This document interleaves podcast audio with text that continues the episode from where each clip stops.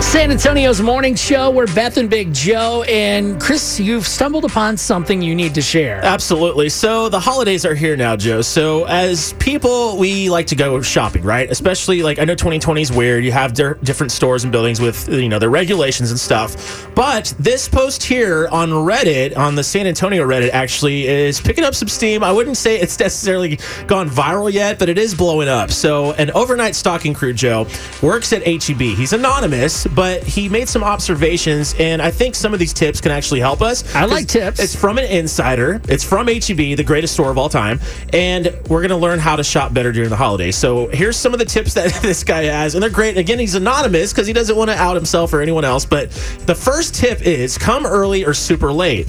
Early, you have to fight your mom, other people's moms, some dads, lots of grandparents. This is noob level combat. Most people are polite and sorry about being in the way, but super late is where the oddballs and people who just got off work and they're just too tired for nonsense. I don't mean this in a bad way, but I'd rather take on the elderly in the morning. Oh, gosh. we both have probably fake hips. You know, No, like I no, think I could. I could walk with them. But you know, shopping early and shopping late, I like that, especially HEB. I've gone before. I know Beth, and when she's here, is like, "Hey, we need we need snacks. Like, let's who's gonna go get snacks?" And I've gone to HEB before super Uh-huh. early. It is the greatest thing ever. Everyone's so peaceful. You can actually hear the music, so you're like dancing down the aisles. I like it's that. so wonderful. What else does he have on this little So, list? so the next tip he gives is if you're si- uh, this is good for us, Joe. If you're sending your significant other with a crazy list, print it from the HEB website after selecting the store being used. Items will be in order of aisle, and the aisle will be on the list. So many of your fathers, sons, husbands are just drifting the store with handwritten lists like lost puppies. So many people look desperate doing this. That I didn't even know that. Like, so it'll put it in order for you. Yeah, oh my apparently, if you go to the HEB website and you pick the store you're going to actually shop at, it'll tell you what's there and what's not and what aisles. So that's amazing. I need to tell my wife that because she's still like newer to HEB. Yeah.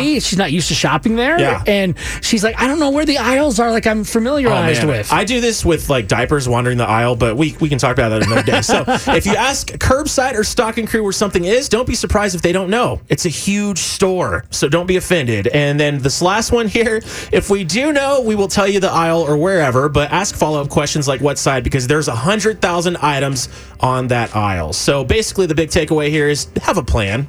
Just know where you're going. Something I never ever do.